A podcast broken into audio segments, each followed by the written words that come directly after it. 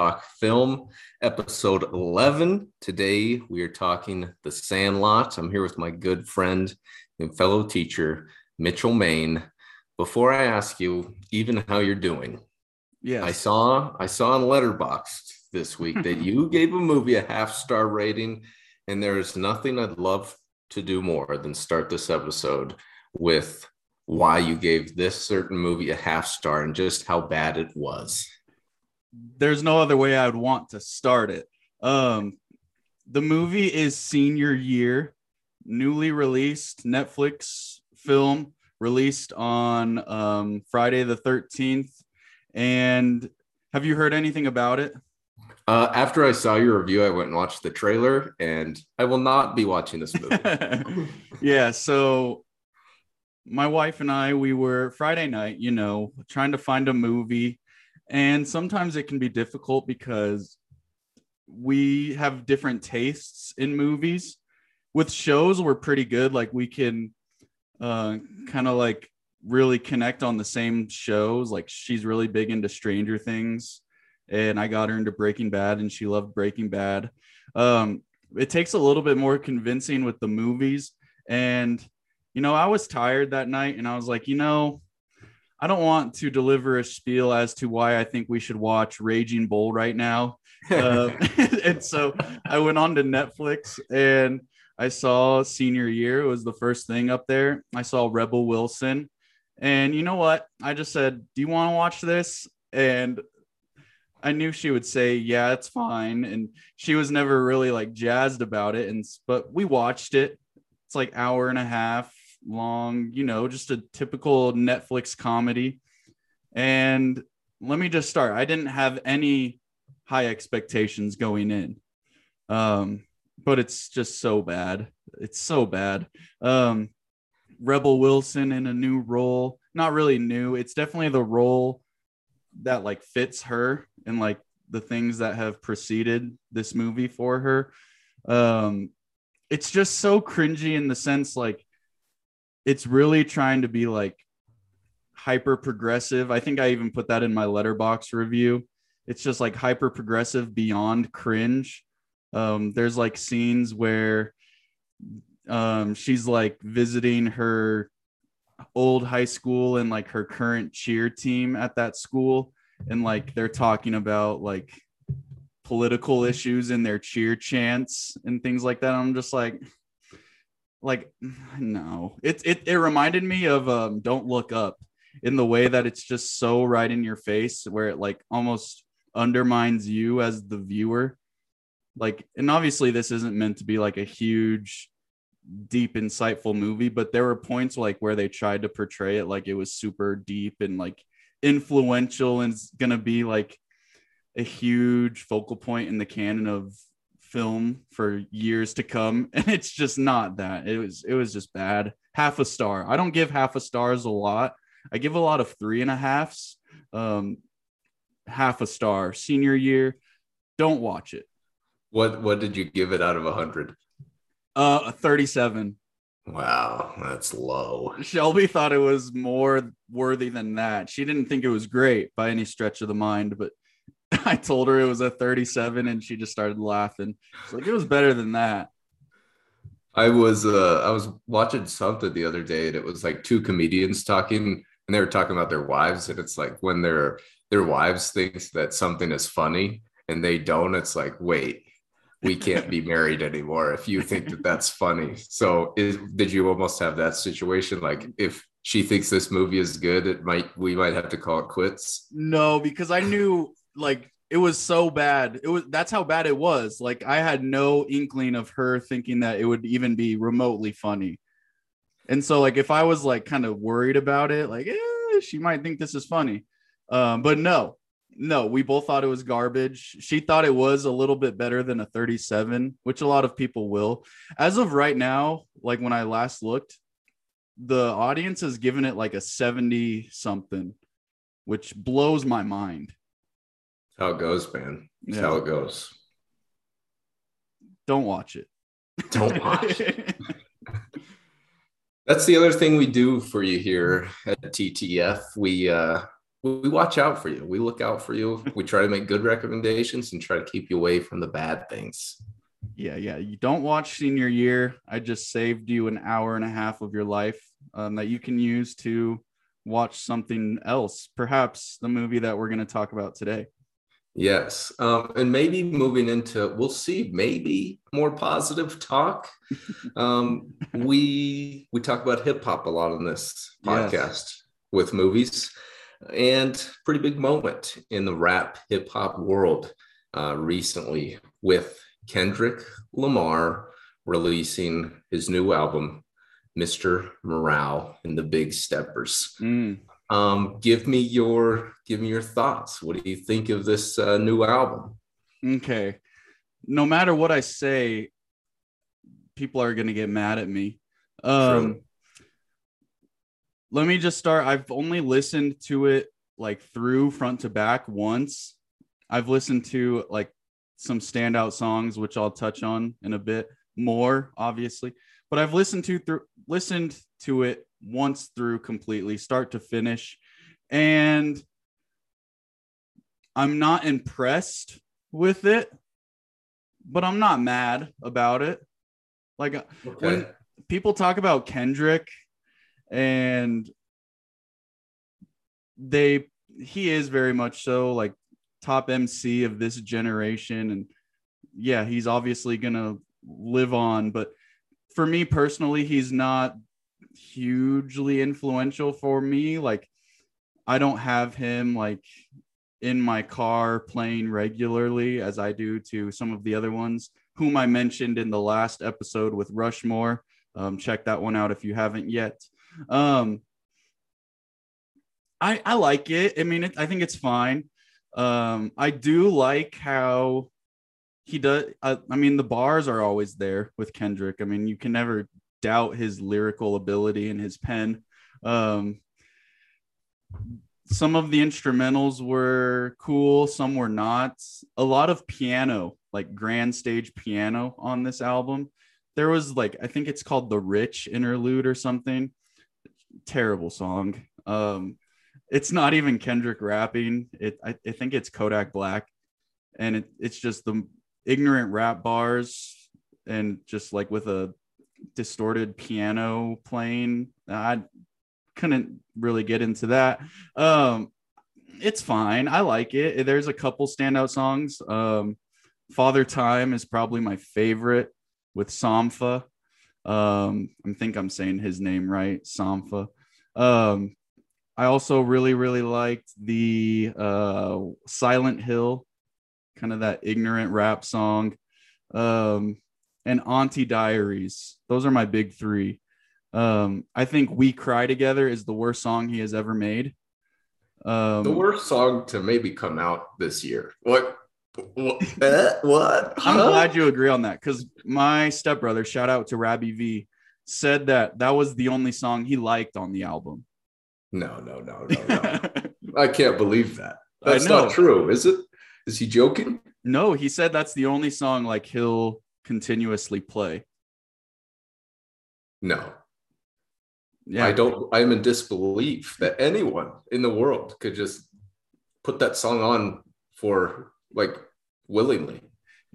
I, I was listening to it and like I get the storytelling aspect you're trying to right. deliver, but like it's just too much it's not like pleasing to listen to. Like no. music, you should like you should kind of enjoy it, shouldn't you?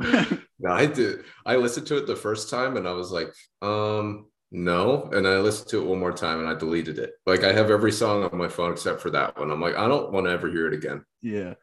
The beat is awesome. Shout out the Alchemist. I'm just giving shout outs galore tonight.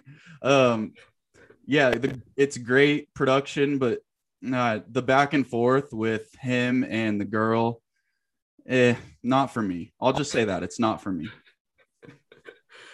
Yeah, I uh, I've been talking with students about it just because I'm always interested in what they think, and um, every student I've talked to has not liked it, not enjoyed it, hmm. um, which I think makes sense. I mean, I feel like Kendrick Lamar, like you said, to me, he's always been more about his like lyrics, right. um, which is kind of why I like him as an English teacher. Like there's always something in his songs you can find that's Right. meaningful. And I think maybe this album more than any of them, he's saying like he's saying a lot on a lot of these songs. But yeah, I kind of feel the same way. I was I was telling kids today, like I don't feel like there's anything that really stands out. Like there's no you mentioned songs that you like, and like there's songs that I like too. Like um I really like the first song, United in Grief. Um Mhm. like that one's pretty cool. But there's nothing to me that like I'm going to like, man, I want to go listen to this song right now, or like listen to it throughout the summer. Where on his past albums, it's been like humble and DNA and um like all right on to Pimp a Butterfly. Like all those were like, yeah, these are more mainstream songs, and I feel like there isn't that on on here. But yeah, he's definitely I do like how much he's like when you read what he's saying and what he's Mhm. rapping, it's like there's a lot there. And then yeah, Kodak Black, no, he doesn't.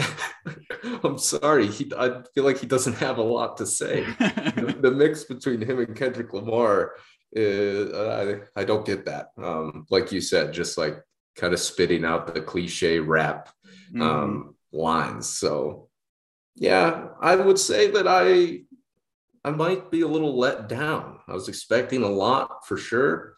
Um, yeah, definitely like it, but expected more. I think that that's my my main thing.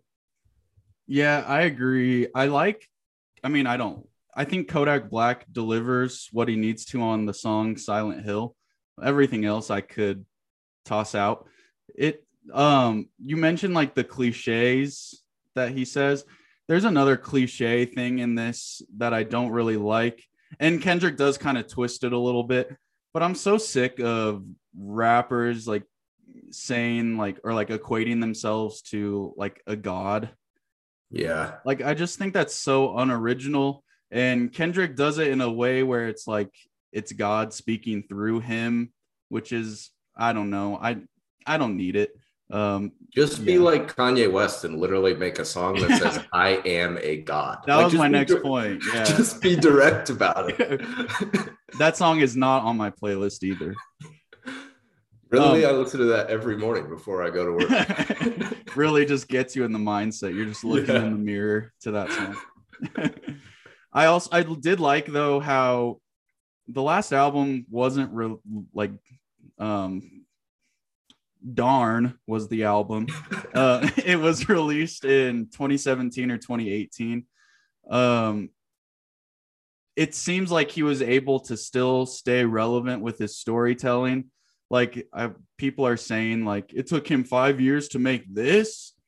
Like well no it didn't take him five years probably. I mean the, a lot of the bars he is spitting out i guess you could say um they're pretty relevant like there's talking about like the pfizer vaccine and kyrie and Yeah. yeah i, I liked it for that Um, and he, I think he even says on one song like that he didn't do anything for I think two years. He said like he was Yeah. trying to write and it just wasn't coming. So, um, I guess props for waiting around. I think other artists would have just been like, oh, I'll just put out some crap and people listen to it. Um, so yeah, I, I'm always going to support Kendrick Lamar because I think that he he's just cool. Um, but the music on this one, uh, it's all right. Yeah. Yeah. I don't think I hold Kendrick to the same level that you do. So I think that's why I wasn't let down. I definitely wasn't impressed, but not let down, I would say. Yeah. He's up he's up on the board at school, so that immediately high expectations. Like your wall of legends or what? Yes, exactly. The the wall of writers. Yeah. Um he's up there with MF Doom, so if that Mm. tells you anything. Mm. MF Doom, Shakespeare, Kendrick Lamar. What a trio. You have to get Earl Sweatshirt up in there. Um, I could send you, I'll send you a list. I actually, this is real quick. Uh, a kid was giving a, we're doing speeches in my class. Maybe I'll talk about this at the end. And his speech was all about like people who don't fit in. Mhm. And it was right after we recorded our episode about like our Rushmore of hip hop people. And I was Uh-huh. like, you know what? You know who you should talk about is Earl Sweatshirt. He's got a crazy story about like not fitting in, but it working out for him.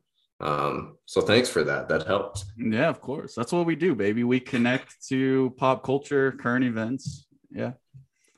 All right, let's let's work our way into this movie, The Sandlot. Um, I I posed a task for you that I'm pretty Yes. excited about. Um, am I correct in assuming you're not a huge like baseball person? Hundred percent. I love going to the games like themselves. Um, but I will not sit and watch a baseball game. I know the Rockies, our home squad, is not very good. Um, I'm wearing a Dodgers jersey right now, not because I'm a Dodgers fan, um, but this is a Yasiel Puig jersey. I love Yasiel Puig, um, but not baseball. Do you know what team Yasiel Puig currently plays for?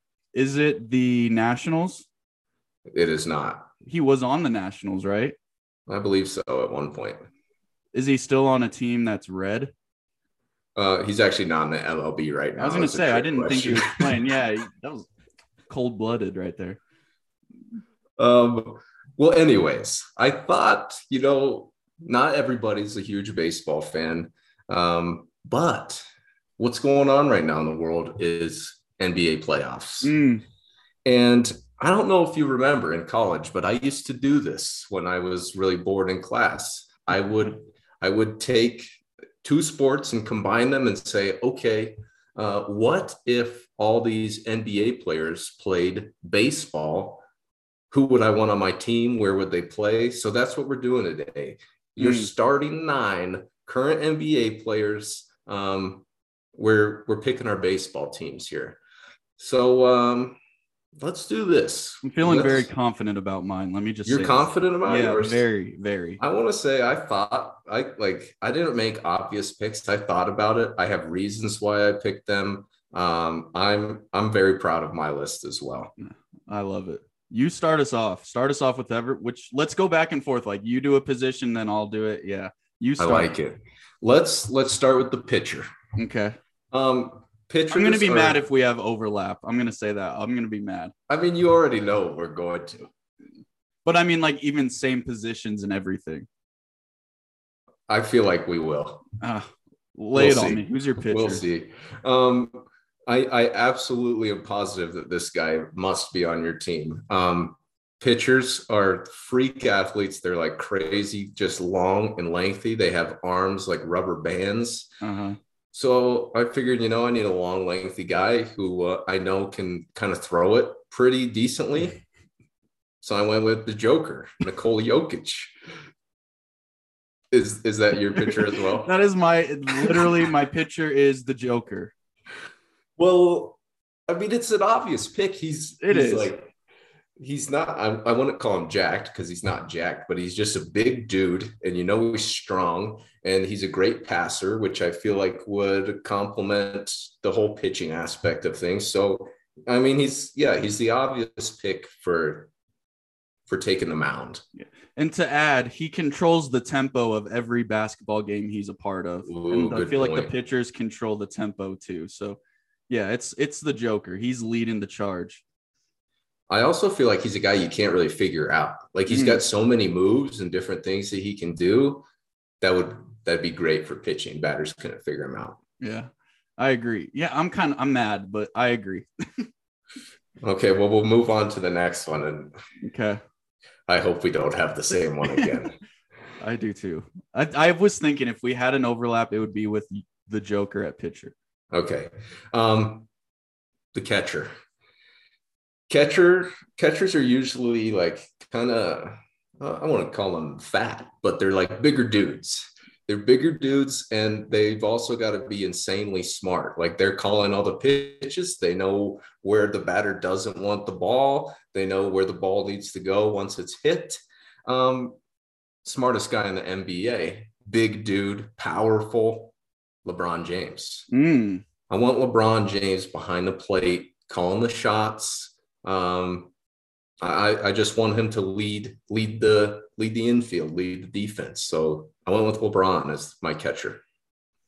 I think that's a bad choice. Um, Ooh, I will say I have LeBron on my squad. Okay, I figured. Um, and I'm not just going to refute your choices. So that was rude. I apologize. I take that back.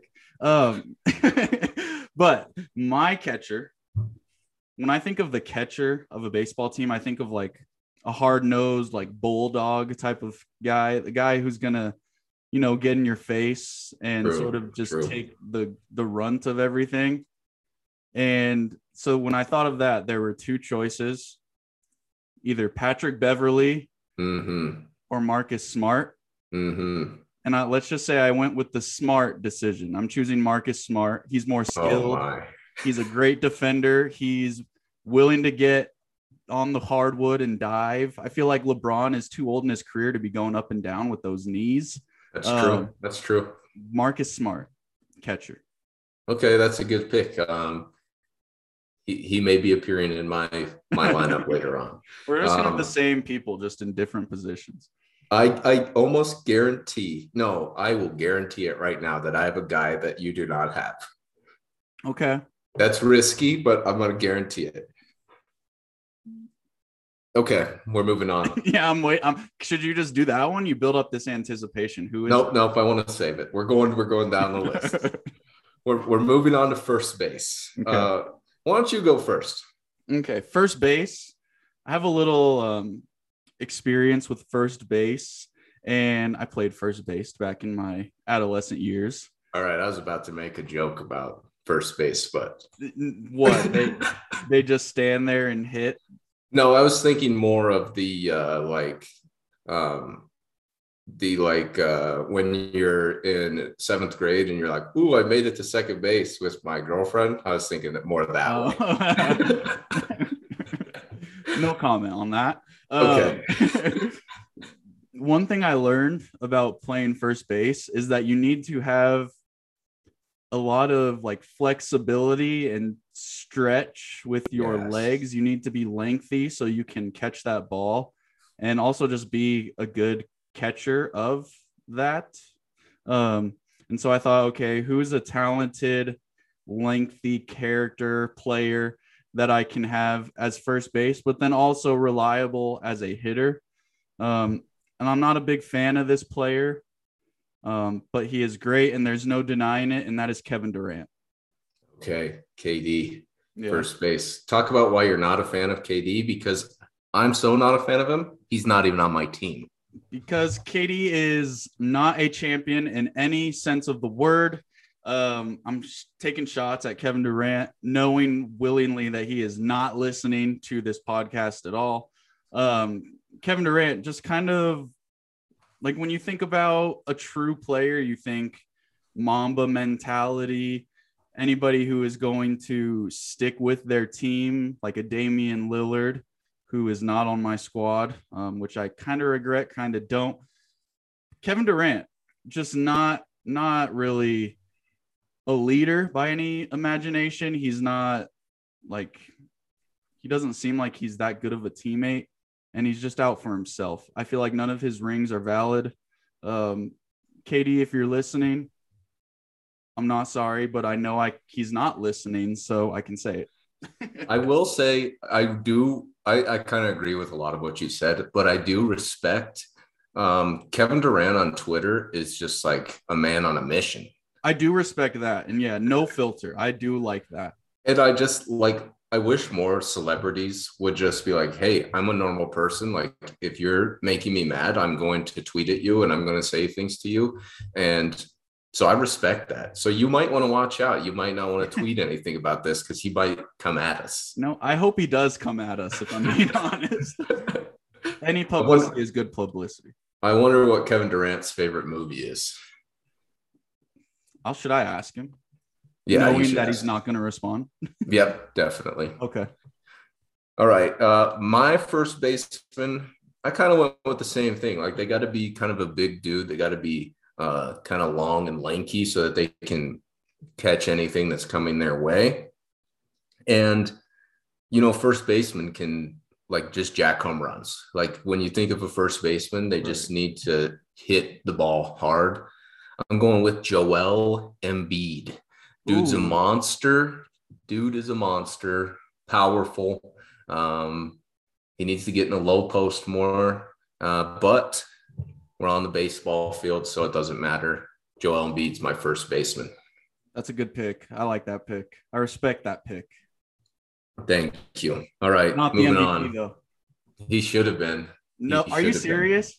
I, I, well, I only say that. I put a like three months ago. I put a five dollar bet on him to win the MVP, and I was gonna win like I don't know fifty bucks, and so I was really pulling for him. I, I respect Nikola Jokic, of course. Nikola Jokic is, by definition, the most valuable player. We're not getting into this right now. Yeah, we're, this is baseball time. Um, my second baseman is Marcus Smart, like you said. oh, okay. He, he's scrappy. He's a de- defender. Um, and I just, you know, you want a sure-handed guy at second base. They don't need to like hit home runs or do anything crazy. They just need to, yeah, they need to be scrappy. They need to be kind of quick, um, good on the base pass. And Marcus Smart's my guy. Nice. That's a good pick too. I think when I think of like second and shortstop, I think of like your two main personalities of the team.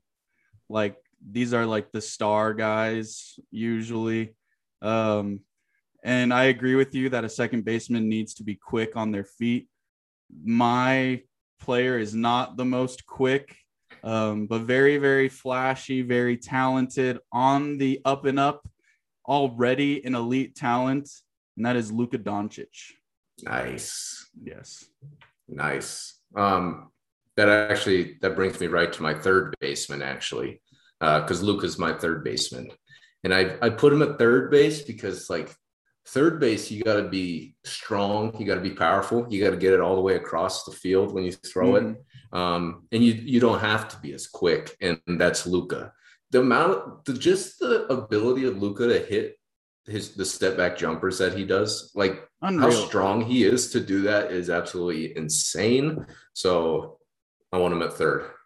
And as I'm watching Luka play, like from the comfort of my couch, and I, like I watch him and like he moves so slow, I'm like I could guard that, but clearly I couldn't.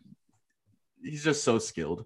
And he plays like I feel like he plays like every guy that plays pickup basketball, like just hit trying to hit step backs, falling away, but he, they all go in, so he can do it. Yeah, he's like what every guy at the Y thinks they are. Yeah. yeah. Uh, who's your third baseman? my third baseman, I said a kind of echoing you. I need a strong, powerful player, um, reliable on both ends of the game. Um, Giannis. Giannis. What else do I need to say? Just a beast. Yeah, and nothing's getting by him at, at third base. Like he he can almost probably play shortstop at the same time. Yeah, exactly. exactly. Just a wall, a wall. All right, uh, let's hear your shortstop. My shortstop, I went with the more traditional, quick on their feet, um, still flashy but reliable and fast moving, um, maybe a little bit smaller, incredibly athletic. Ja Morant. Dude, the crossover continues. Um, the sh- the shortstop I feel is like the the point guard of the baseball team. exactly, exactly. They're they're like the guy, and they've got to be the guy. They can be a little flashy, a little cocky. They got to be athletic. So yeah, Ja Morant would be the perfect shortstop. And again, um, we keep talking about power. You got to be powerful too. And I ain't messing around with Ja Morant. You talk about being able to guard an NBA player. There is a zero percent chance that I could even stand in front of Ja Morant for more than half a second. or any NBA player for that matter. Myself Uh, included. Eh, there's there's some guys. There's some guys I could I could take them. you want to shout them out? Uh, let me think. Um, no, I don't. No, I don't. uh, as I've said on this podcast before, I raced an eighth grade girl and almost lost. So I, I think everybody knows where I lie with all that.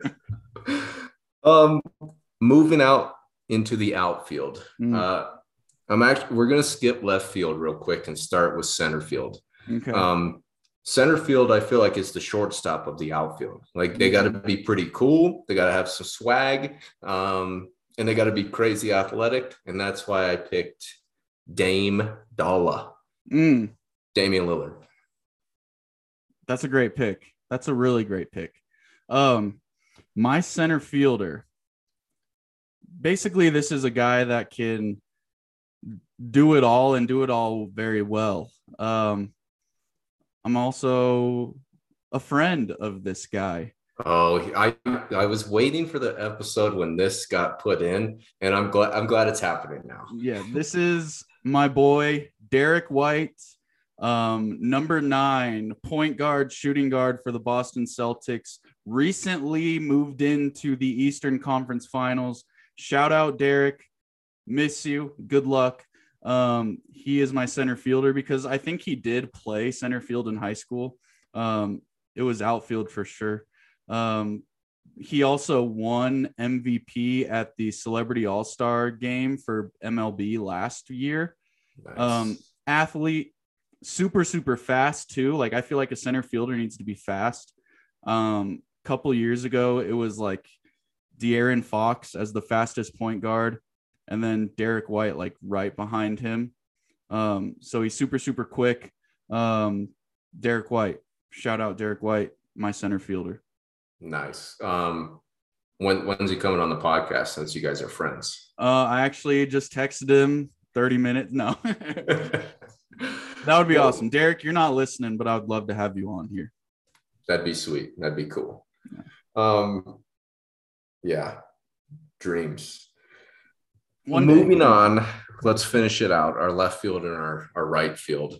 Um, I'm in, I'm a New York Yankees fan.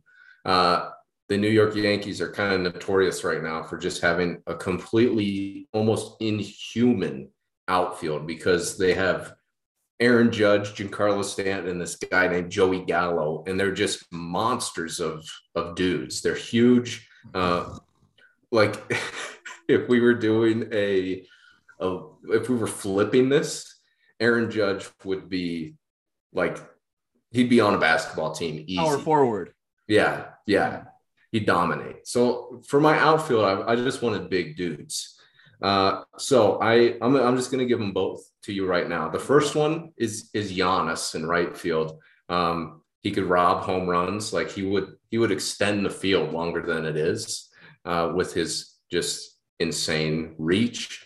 And then in left field, you ever seen those pictures of really old baseball players and they just look so cool, like back in the 70s?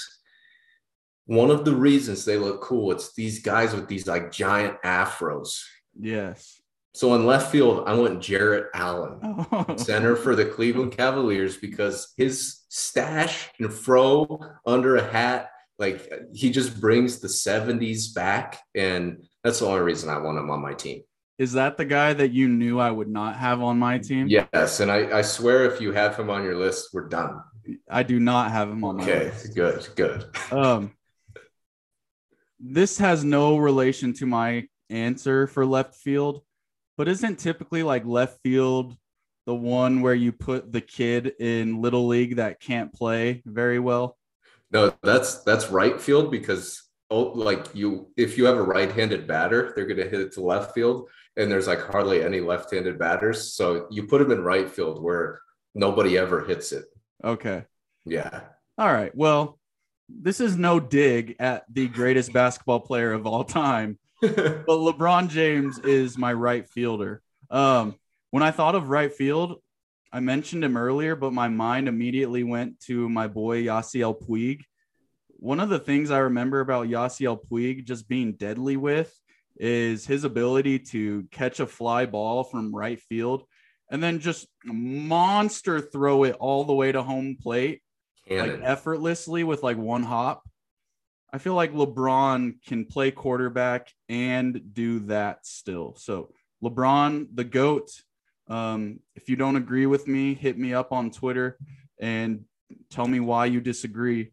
Um, but you're wrong. LeBron James is the GOAT playing right field. Left field, I don't have too much knowledge with like outfielder logic and things like that.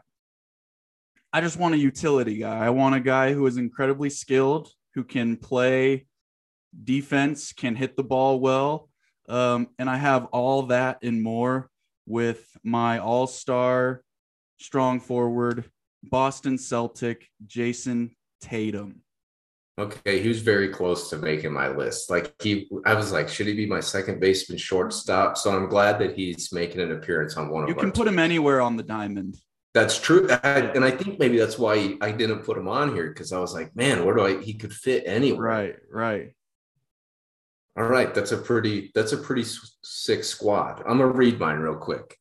Nikola Jokic at pitcher, LeBron catching, Joel Embiid at first, Marcus Smart playing second, Luka at third, Ja Morant at shortstop. In my outfield, I got Jarrett Allen, Damian Lillard, and Giannis. Mm. Pitching for me, I got the Joker. Catcher is Marcus Smart. First base, Kevin Durant. Second base, Luka Doncic. Shortstop, Ja Morant. Third base, Giannis. Left field, Jayson Tatum. Right field, LeBron, the GOAT, James. And center field, Derrick White. Um, or who we leaving out? Who like I almost put CP3 on the list, but I'm really not a fan, so I didn't want him on my team. We're missing You all the Patrick Beverley slander with CP3 on first I- take. I did see that. I'm a fan of it. I like it. I love when basketball players are unfiltered like that. Yeah. He gets so Yeah. mad at Stephen A. I love it. uh, we're both missing Steph Curry. I really wanted Draymond on my team just to bring some like some He's a catcher. trash talk. He's yeah. Trash talk Yeah. behind the plate. Yeah. that's true. That's true. All right. Where does Boban fit? I almost put him at first base just because he'd be great over there. Yeah. That would be good. But what happens after he hits the ball? He can't run. yeah. He's getting the pinch runner. Yeah. It's just home run or bust, though. Yeah. Yeah. All right. Uh, we are we are sorry to any NBA players that have been left off our lists. Um, and hopefully you get over it. Um, and I also I wanted to try and make a joke about Ben Simmons not shooting and like not throwing the ball. It just wasn't I couldn't put it together. So no, he won't step out of the dugout. yeah, there we go. There we go. yep. Yep. Anthony nice. Davis is the third base coach, yeah. acting yep. like he's part of the team. He's the guy like you see those pitchers after they pitch, they got the giant packs of ice on their arm. Yeah. He's just like that 24-7 in the dugout. Yeah. Yeah. I love how Charles Barkley calls him Anthony Street Clothes Davis. yeah, it's perfect. It's perfect. Okay. The Sandlot. You ready? I'm ready. Yeah, we went on a tangent there. I like that talk though. That's fun. Yeah, that was good. Uh, okay, synopsis. In the summer of 1962, a new kid in town, Smalls, is taken under the wing of a young baseball prodigy, Benny the Jet Rodriguez, and his team, resulting in many adventures. Uh, this is this is an all-time classic movie, one of the best baseball movies of all time. Um, why don't you start us off? What are your initial thoughts? What's the big thing you want to get into? Um, I have two trains of thought. Let's let me just okay. I'll start out with this one. This is more of the filmy type of approach. Shout out to David Newman. Do you know who David Newman is? No idea.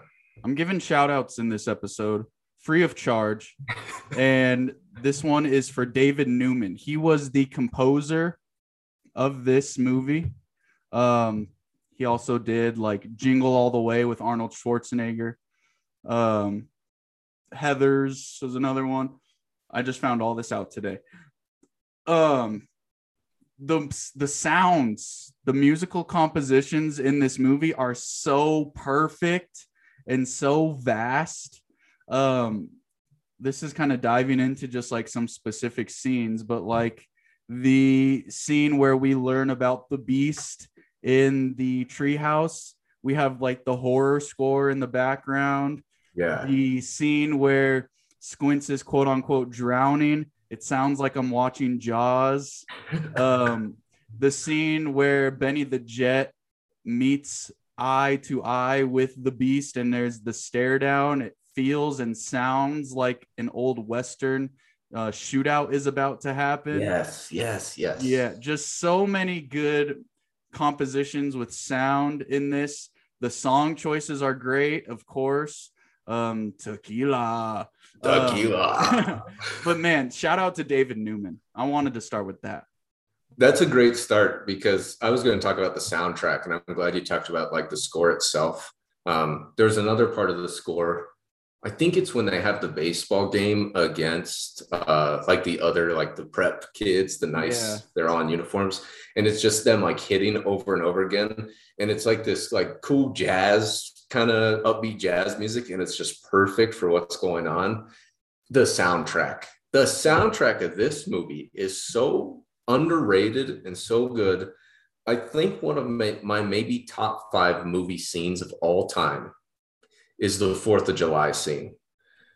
The when, when people move to this country, they should just be shown that scene right there and just say, "Welcome, come on in." this is what it's like. Not really, but this is what we would like it to be like. Ray Charles in the background, Ham's grabbing hot, a hot dog and throwing everything on it. And just the idea that, like, man, we get to go play more baseball because like the sky's going to be lit up. That that scene is one of my favorite scenes of all time. And it's and it's only that way because of like the Ray Charles song in the background. I love that scene. Benny the Jet walking or running slow mo after he hits the home run, and everyone's just watching the fireworks. Mm. Come on, man! That's an amazing, amazing scene. And yeah, the soundtrack is is just perfect behind it. That I wanted to talk about that scene. You said that's going to lead into another point. I'm not going to get there. Um, the shot where yeah, they're looking up at the fireworks and the songs in the background. It just fits so perfectly. Like this is 4th of July in the 19 is it late 50s, early 60s? 1962. Okay, yeah, early 60s. This this is it. Come along for the ride. Um, there are going to be fireworks endlessly going off for hours. Yeah, with no police alerts, brightening the sky with colors. Welcome, welcome. It's just the perfect combo because we've got the hot dog, we've got America, and we've got baseball. Like if life was that simple, things would be great. Things would be great if life was just like that all the time. Which brings me to one of my points. This movie is not like life now. Um, and it's kind of sad. But there are some moments like with his mother, Smalls' his mother. Yeah. Um, she's like encouraging him to go outside and get into trouble and um, do all these not bad things, but you know, explore and get your knees dirty. I feel like parents maybe aren't saying that as much anymore because they're saying, "Hey, um, go on your iPad, go play on, um, I don't know, you know, go watch Coco Melon. I don't know. Um, Shout out Coco Melon. Um, no shouting out Coco Melon. I will take any other shout outs. quick take back, quick take back. Um, but it's just so different with nowadays. Um, when he leaves, there's no Life 360 app in his phone. He just says, "Okay, mom, going out. Be back in a while." Like simpler times. That's what this movie reminded me of. Simpler times. Yeah, I was I was kind of looking through some reviews of what people had said before we got on, and one review that I really liked, somebody said something along the lines of like, "This makes you feel nostalgic for a time that you've never lived." Like that's not Mm. possible because nostalgia is like something it's you missing something that you've experienced before. And yeah, you watch this movie and like I, I've never gotten with a group of friends when I was 10 years old to go play baseball in like this super cool sandlot. But you feel like you've done things like that before. Like this movie when you watch it like you just feel like a kid and you like wish you were a kid. Like man i wish that i could go do that right now and just like yeah go throw the baseball around for oh my god one of my favorite quotes ever uh, is when they say he's he's like introducing them and he says that the game never ended Like it never it they just kept going forever. Like, man, that is that's such a cool idea that they it's just what they do and it goes on for the till the end of time. Yeah, and if it was up to Benny the Jet, they would never leave that diamond. It's interesting. Um when we ever I was and I noticed this more this time than the first 50 times when I watched it as a kid. Um his character really only ever shines on the literal baseball diamond. Um, like there's the camp out scene where like he's very much so just in the foreground while Squints, like Squints has a personality, obviously. Like he clearly shines in that scene. I love the shot where it's the, the flashlight underneath him and then it zooms yeah. in on his face and then he goes forever. Yeah. forever. Yeah. It first of all, that cop looks like Squints just 30 years later from his little flashback. Well, he says it's his uh, like great grandpa or something. Oh yeah, you're right. You're right. Yeah.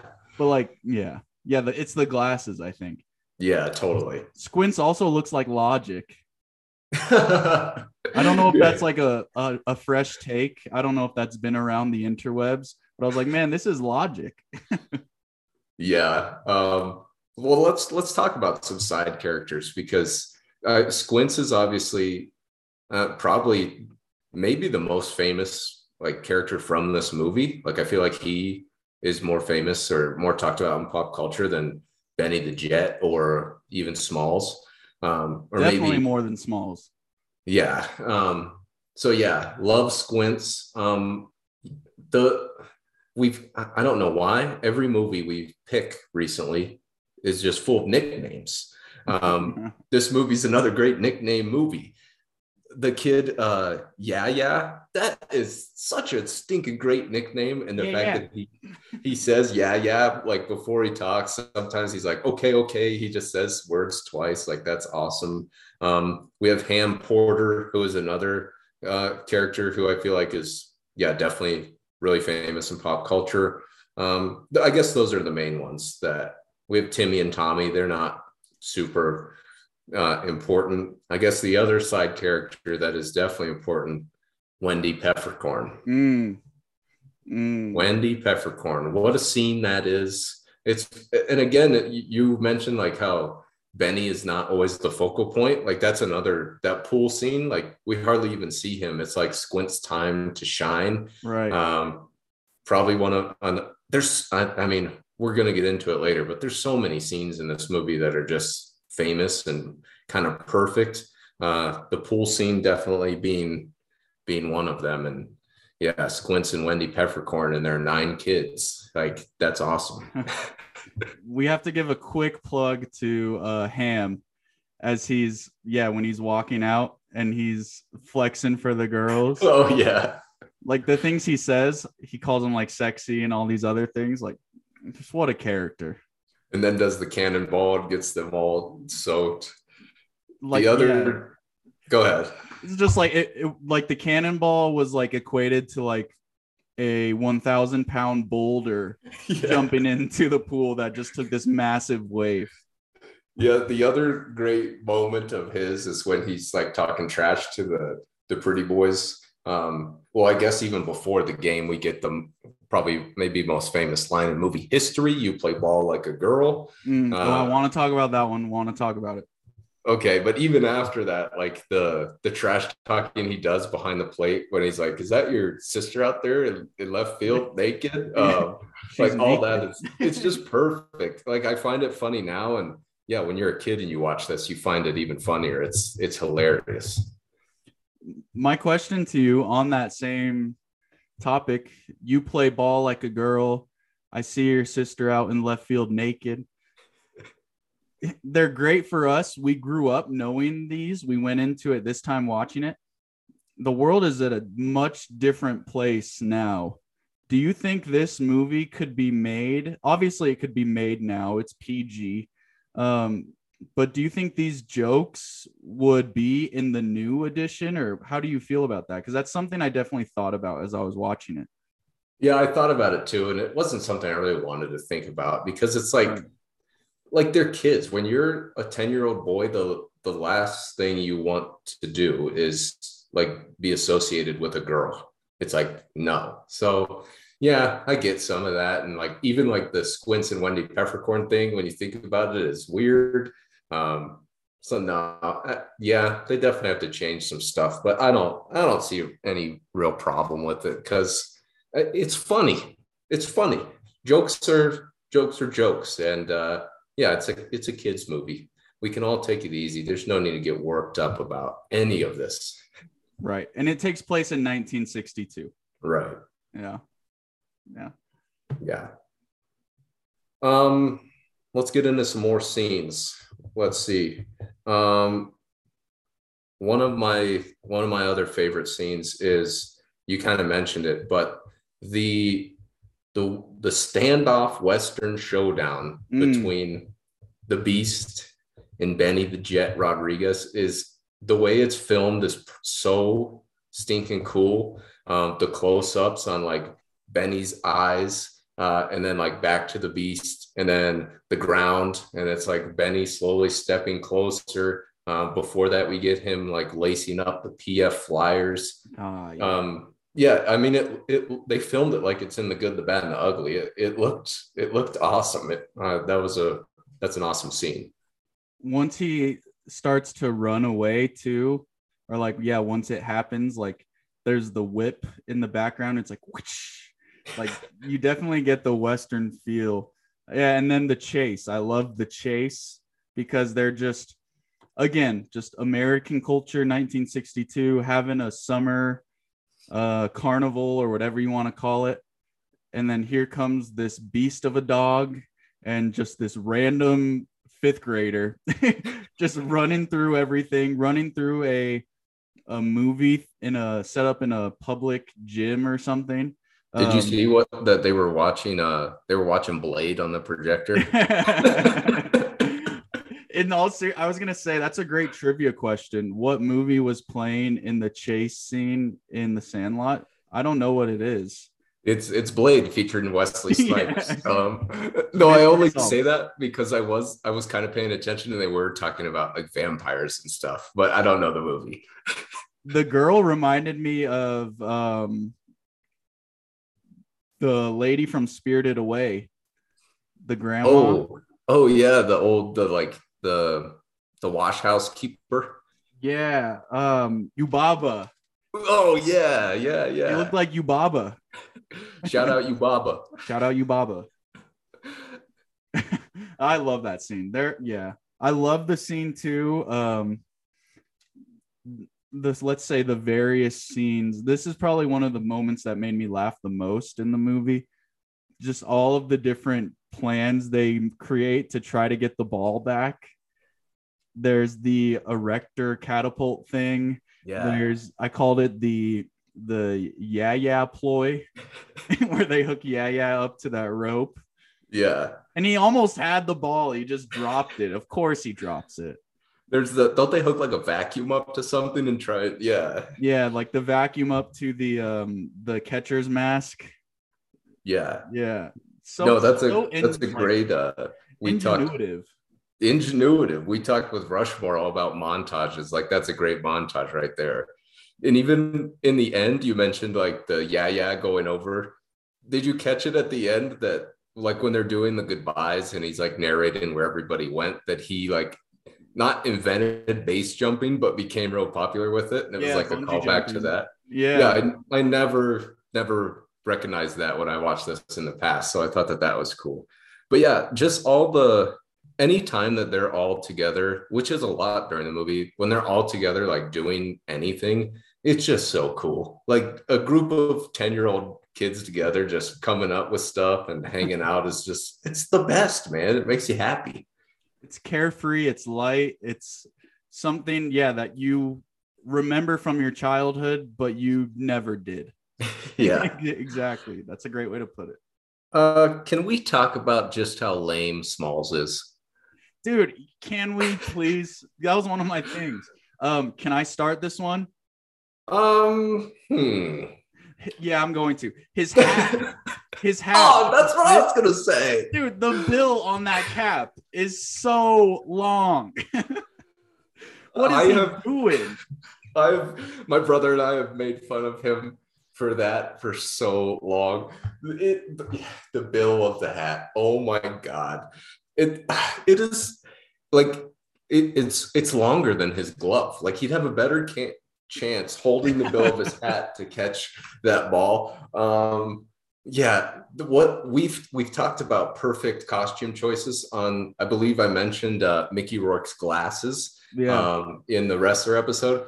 But this is up there with Mickey Rourke's glasses in the wrestler. The long billed hat for Smalls is just immediately, it's like, this guy stinks, man. He stinks. Benny saves the day though. Not only does he have an extra glove for him in his back pocket because he just carries around an extra glove, but he also has an extra hat that he just keeps tucked in his waistband. At any available time and he needs it, he's like, "Hey, I got it." He's been carrying around a hat all these years because, you know, Benny the Jet is like the nicest kid in the world as well. Um, just like teaching Smalls everything. Um, but yeah, he's been carrying around that hat just in case he runs into a lame kid who doesn't know who Babe Ruth is uh, to, yeah, make him look a little cooler. I was gonna ask you. I agree. Benny is just the man. Um, you talked about costume design. I mean, the rolled up jeans. I still wear my jeans rolled up um, because of Benny the Jet. Um, I do not wear PF flyers, um, but he has the rolled up jeans, the button up shirt that's unbuttoned, the white tee underneath, the hat, just killing it. Um, he doesn't give very good baseball advice though and and I was gonna ask you this question because you have a little bit more background with baseball. When he's teaching Smalls how to throw the baseball, he says, "You ever run a paper route? It's just like throwing a newspaper, but when you get to this point, like right above your shoulder, you just let go. That's bad technique, right? Because don't you need to follow through? Yeah, you know, it's just like a basketball shot. You hold your follow through at the end, you reach to the cookie jar, Exactly. Yes, you're you should be you should be coming way down, way down, Benny. Also, um, catching a fly ball is not as easy as just sticking your hand straight up into the air and hoping that the one in a billion chance that the ball goes right where it's at. But hey, um, I, I guess it worked out for Small. So yeah, you're right. Benny is much, a much better player than he is the coach. Which is good because he turned to be a professional player and not a coach. Correct. Correct. But What on do you- that note of catching a fly ball, if you are as good as Benny, you can put it anywhere you want. And so he was just looking at Smalls' glove and he's like, all right, here we go. That's true. Is that a, a theory or is that fact that he just he hit it perfectly to where it needed to go? Oh, that's fact. 100% undisputed.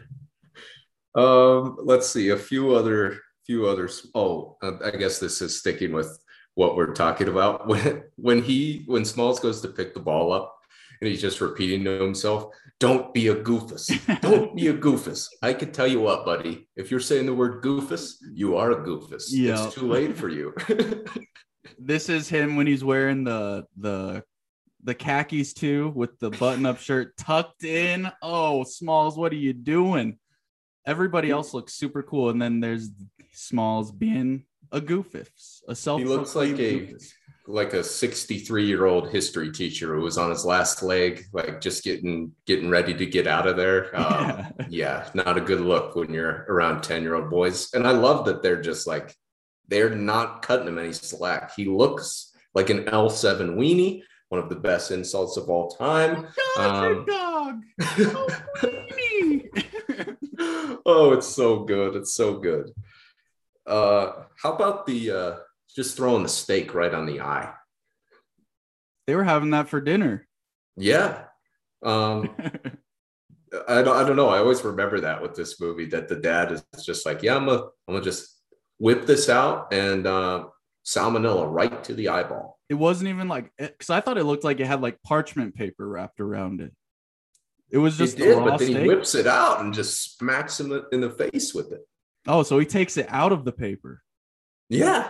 Oh, I I'm didn't see sure. that. I thought he just took the the steak in the paper and put it on his eye. No, no, no. He whips that. He whips that bad boy out and throws it on. Yeah, that's not smart. he he's kind of a negligent father for the first half of the movie. Yeah, he's too busy doing his taxes or something. Who Yeah. knows what he's doing? I- he develops though. He develops well along with Smalls. Um, we mentioned the hat when he's announcing that last game. He's wearing that hat, and it still looks just as bad as it does when he's a little fifth grader to when he's like what 35 40 years old See, I could have sworn I thought it looked better on him o- uh, when he was older. Like I swear the bill shrunk because I, I thought the same thing. Like I saw the fish and I was like, oh no, the, the hat is back. I swear it got smaller, but I guess I guess if it didn't, then yeah, we've got a real problem. you think you can find that hat on the internet Oh, that's a good question. That is i buy it if it's not so like elongated with the bill Uh, cool hat Yeah, we're gonna we're gonna find this out. All right, let's keep talking. Yeah. We're are we both looking it up? no we have our producers um our producers of teachers talk film are looking that up for us we have researchers in the back fact What's our producer's name say. again? what's the what What's our producer's name again? um arlo our furry friend um, one quick thing about that scene at the end, though, um, Benny, grown adult Benny, scares me. He look he looks he looks strange, man. Like it, I don't know if it's his eyes or his face shape or what. Like he does look like the kid, but when he looks up into, I'm like, nah, I don't. He just looks weird. i think it's overacting for me the thumbs up Okay, that's He's like- probably it. He's Yeah. like, yeah. then he's like, yeah, like he's definitely overacting there.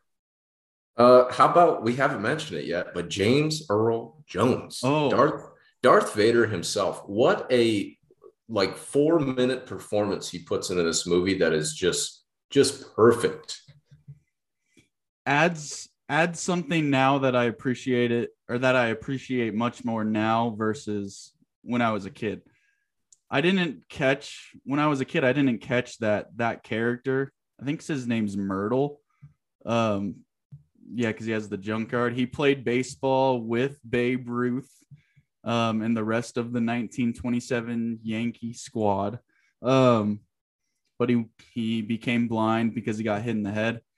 He's just so like resemblant of the old character with so much wisdom and knowledge and i think the whole movie like this whole movie could have been avoided if they just knocked on his door like he said like you could have just knocked at the door and then all Yeah. get mad at squints because they suggested that but squints said it had to be like some elaborate plan whatever just I- so so intelligent so wise so calming um great performance great And I love. I love that his like his plan for them is like, hey, I'll give you this baseball. Literally, all you got to do, come talk baseball with me once a week. Like that's Yeah. just man, this movie is so so nice, man. That I just want to talk to you guys about baseball. Like that's so cool. I hate the phrase "it hits you in the feels," but it that it hits you in the feels there.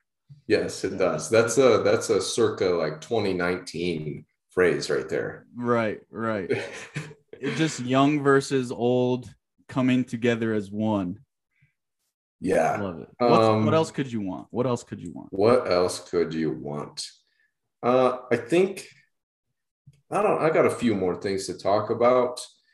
Um, one thing that I I just I'd never noticed this before. The amount of times that the narrator says "biggest pickle of all time," he says it like three or four times. It's like, hey, we're getting there. We'll we'll figure it out. Like, we don't need to we know what a pickle is by the time we get to where we need to know what it is like he just keeps saying till i got into the biggest pickle of all time uh like that's weird.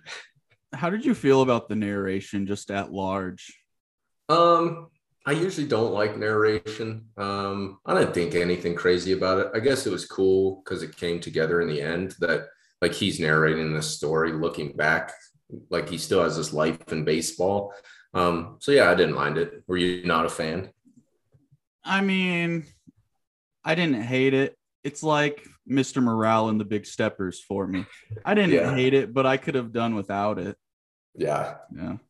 it definitely does add sort of the sentimental like kind of cheesy aspect to it which Right. people really liked and i still like it honestly um but yeah i think i could have done without it too Yeah. Um, another scene at the end, I, I, it's kind of just the closing scene is them, the slow mo around, around the field, around the sandlot.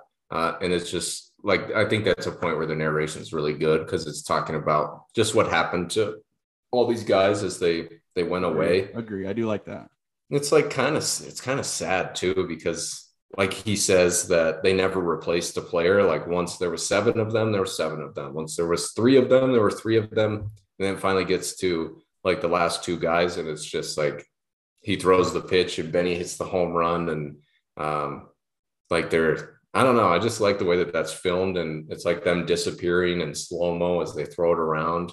That's one of the things that like I remember this in high school when I played baseball, and just like knowing that it was ending, like it stunk because I always knew basketball. Like you and I could go play basketball right now if we wanted to. If we wanted to go play baseball right now, it like you just need a lot of people to do it. Like it's hard to just go play pickup baseball. Um, so that idea that they, yeah, we're, we're not replacing anybody. We're just like, once it ends, it ends. I thought that that was, yeah, a little sad, but I, I liked it a lot. I did too. I do like that. I like the narration at the end there too, when it's talking about you mentioned it with Yeah Yeah and just like where they ended up. I thought one of the most sad parts was Bircher, I think's his name. Bertram, I wrote this down too. Yeah, he got lost in the movement of the 60s. So he just became like this hippie revolutionist, probably. Yeah, they just like he just disappeared. They lost track of him. He was gone. Yeah. I yeah, I feel like he was the one who picked up the like the army jacket from the Salvation Army and the John Lennon glasses and just went traveling across the country in a Volkswagen. Followed around the Grateful Dead. Yeah, exactly. Yeah, but you know what? He always had his past, his his old days. He always remembered um, throwing around the baseball in the Sandlot. Uh, do we need a Bertram spin-off movie? Maybe it's rated R. oh, I like that. Bertram 20 is it Bertram? I'm pretty sure it's Bertram. Bertram 20 years later. Where did he end up? I think that's great. Ooh, Yeah. I really like that. We could bring back the the big chief. Yes. Yeah. what another had- great scene, by the way, and another great song choice. Uh, I mean, it's it's perfect. so much product placement in that scene. Um what did he cha and then he puts it up to the camera and then they're all putting it in and they're telling Smalls all the pros do it. Putting Yeah. in this chew. Yeah, they're real. Is Big Chief even a was that a real tobacco brand? Probably. I'm not. I, I don't know these days. But, Our researchers are looking that up for us right now. uh, and I just did get word from our researchers that uh, the uh, the long-billed duck hat is it a duck or a fish on it? It's a it's a fish. Uh, I thought it was a fish. Don't know It's why like I a said rainbow trout. Um, it, it is it is not able to be found, but you could buy just a regular long-billed hat and put the fish on it if you really wanted to. Not the same. not the same. I want the one that was told to be burned by Benny the Jet. oh yeah, throw it in the fireplace. I love it. Yeah. It says that. Yeah, yeah, yeah. I want that. All right. Uh, any any closing thoughts? Um, I just took down a lot of it with this movie. There, it's just it's a trip down memory lane. Like I just wrote down so many like iconic moments: the green fence, um, the campout scene, the s'mores. Okay, you mentioned the s'mores, and I just looked at it. How's how Smalls not know what a s'more is? These parents should be locked up for child abuse. you by 10 years old if you don't know what a s'more is uh, your parents should be locked up that's not okay Especially back then when like camping was the norm, and like it still is, but like you Yeah, don't know what a on. s'mores is. come on bill You never had a s'mores flavored pop tart? yes they're amazing They're they're delicious. Yes. They're delicious. Smalls never had one. Maybe they weren't a thing. Yeah. Okay. Producers are now looking up when Pop Tarts were invented. Yeah. um, I'm getting word um, 1961. so it was new on the scene. yeah. Yeah. I, I I just love this movie. I think um maybe love isn't the right word. Uh yeah, I love it for what it is. Um I wrote down it this is another 2019 phrase. This film is a vibe. It's a vibe. Um it I hate me- when I, I catch myself saying that, but because it's it does perfectly sum things up, but it's like I sound like a freshman in high I know. school. and I'm willingly saying it's a vibe, knowing that I sound like a freshman in high school, but it is. It makes me want to um, play some baseball in the sandlot, take my convertible car with my rolled up jeans down to the local um, and pa grocery shop, buy myself a nice milkshake, and just sit on the corner of the store where the store is and just just mess around with the boys. Just a vibe. It's a milkshake. It's a milkshake. I like that. blade was the energy drink. The sandlot is the milkshake. I'd, I'd even say it's a, it's a malt because Mm. malt feels a little more old school, you know. yeah yeah i like that good addition All right. Now I think I'm ready to hit you with the score.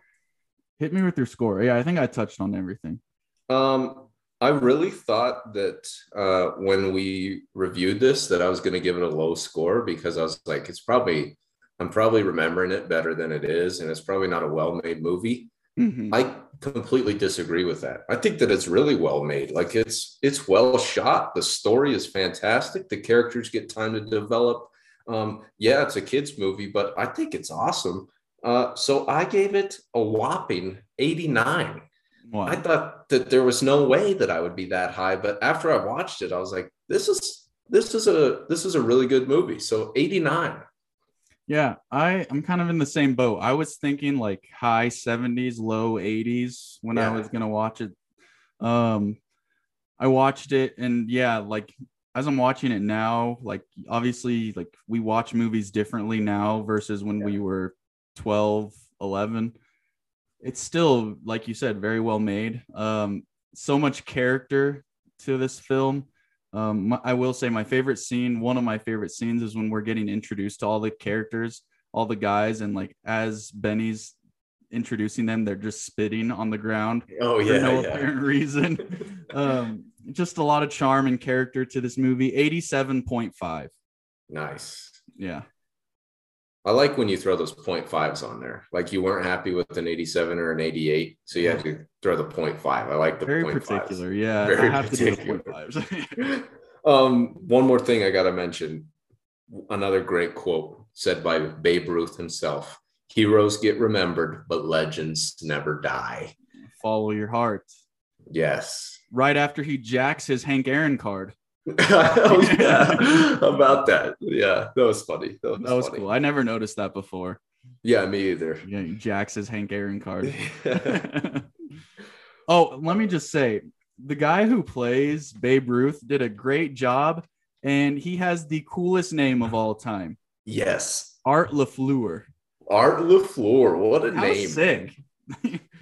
that is the he coolest should be name like uh he should not be an actor he should be uh i don't know a king or something somewhere just some something that his name will be seen everywhere.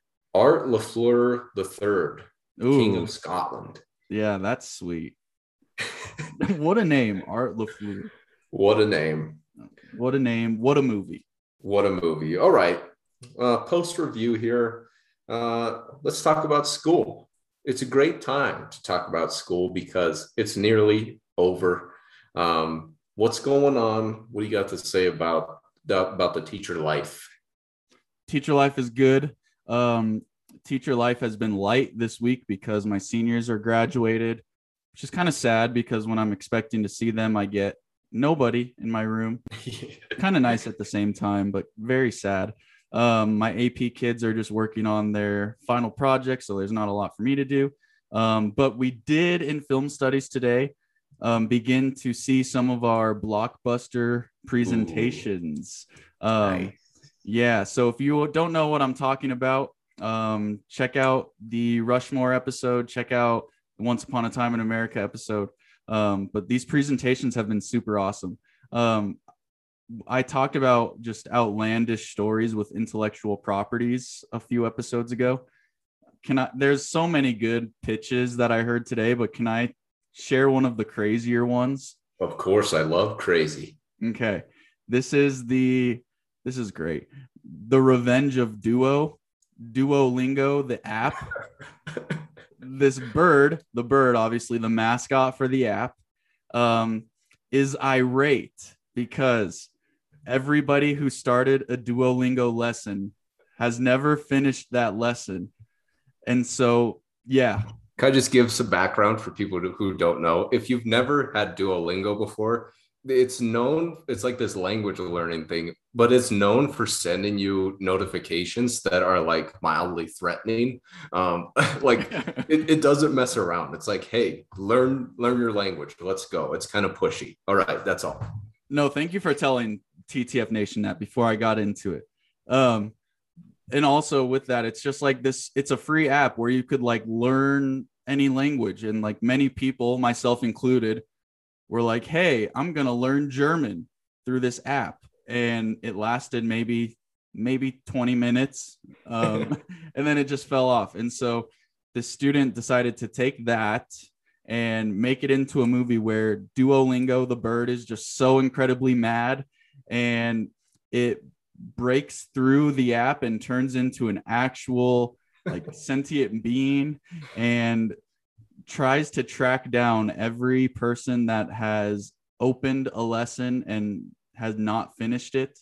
Um, it finds this one group of people who are now learning languages at a community college and the community college is run by Danny DeVito, oh Um, man. the only person in this world that is able to outwit and outsmart Duo the bird. Um, they think these characters think they have to beat Duolingo with their strength physically. Um, but Danny DeVito tells them that the only way to defeat Duolingo is through their use of language. Oh and Oh my so goodness. they have to like learn all these different languages to ultimately defeat the Duolingo bird. I mean, how creative is that? yeah props to that kid like that sounds so well put together and perfectly casted and it's got like great story beats and motivations and wow It was Wow. amazing. I was like, I was listening and like, I was amazed. yeah Super cool.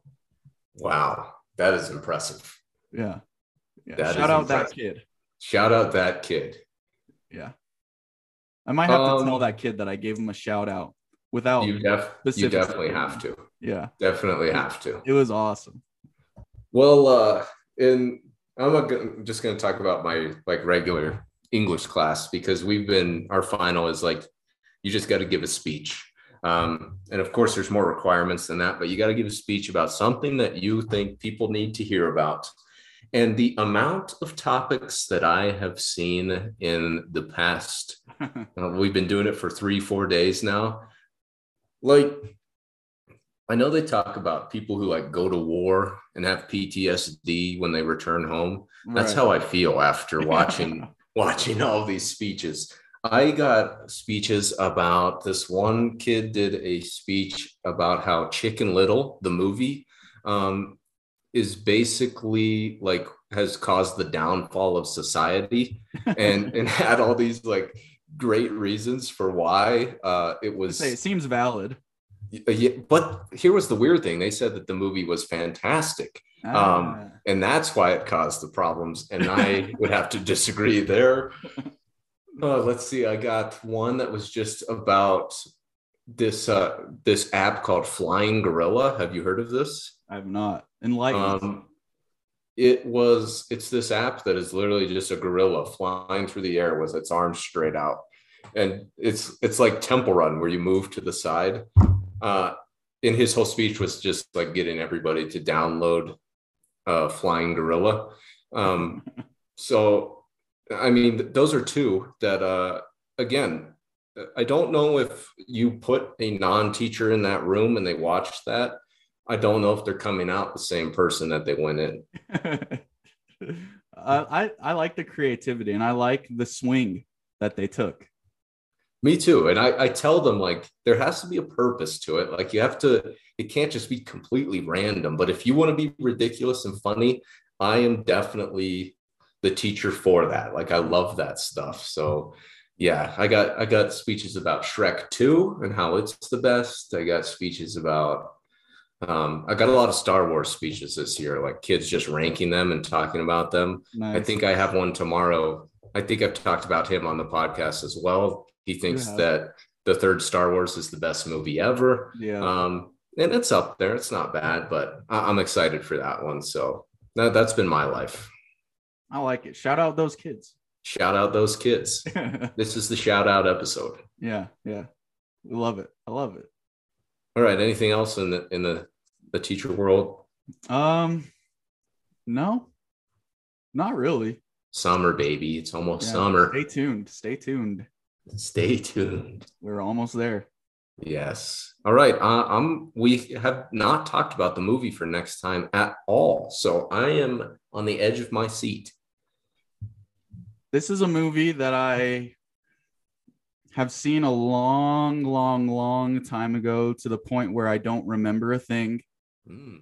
This is a movie that is liked by a lot, and I feel like I say that with every episode.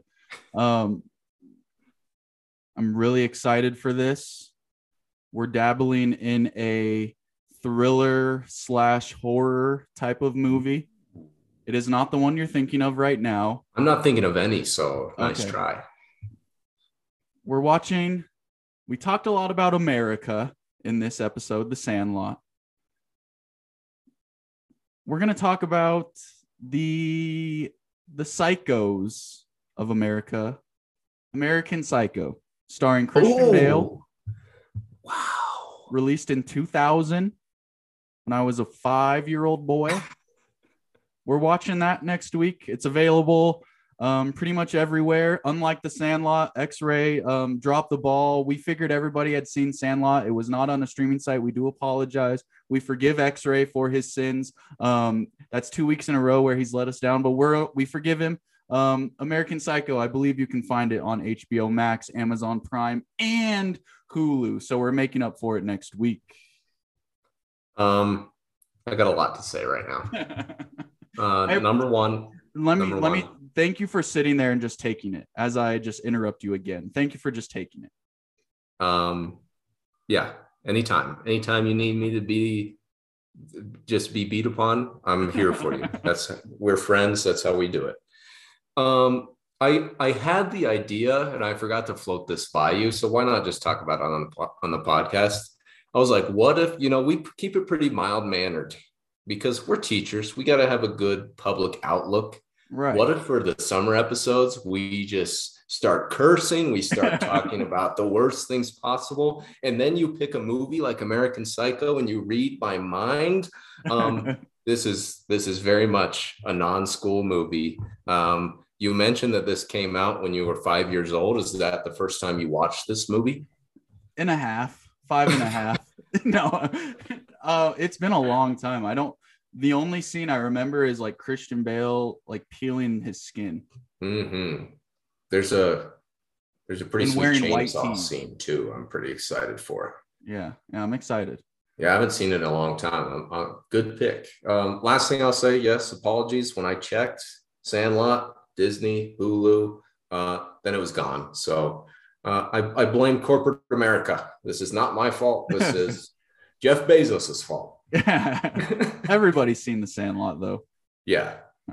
Um, I will not be cussing on any future episodes. Neither will I. I just want to make that clear as well. It was a joke. I yeah, just to preface, not to preface, to what do you say? Disclaim. Yeah. Disclaim. Yes. Yeah. Disavow. We disavow. This is a family friendly podcast. Yes. This is a student friendly podcast. So, yeah. Well, you don't do, we do not condone some of the films that we watch, though. We will say that. That's, that's true. We, we should probably make that disclaimer probably before episode 11, but you know what? It's all right. It don't matter. It's okay. they're on summer break, baby. Yep. Yeah. But yeah, uh, we do not condone American Psycho that we will be watching next week, um, but we will be watching and talking about it, and it's available um, HBO Max, Amazon Prime, and Hulu for you if you so decide to watch.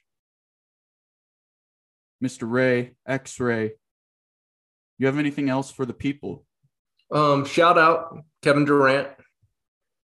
Um, come on the pod. We'd love to have you. You we'll even let you pick the movie. We'll even let you pick the movie. Um, and you know, we'd look forward to having Kevin Durant on the podcast to talk about um, you know, I bet the Avengers is his favorite movie because he needs other people to do his work. Oh my god. Shots I had that one fired. stowed away. Had that one stowed away. Saved Uh, it for the end. How long did that take you to come up with, or was that off the top? I thought of it immediately when we were talking about Kevin Durant, but didn't feel like it was the right time to slip it in. Okay. So I forced it in now. Okay, but hey, Yeah. you you called back to it. That was effortlessly too. All right, I'm done. That's All right. it for me. Alrighty, TTF Nation, thank you for listening um, to the Sandlot episode next week. American Psycho. In the meantime, stay up to date on things, do your homework, and peace out. Peace out.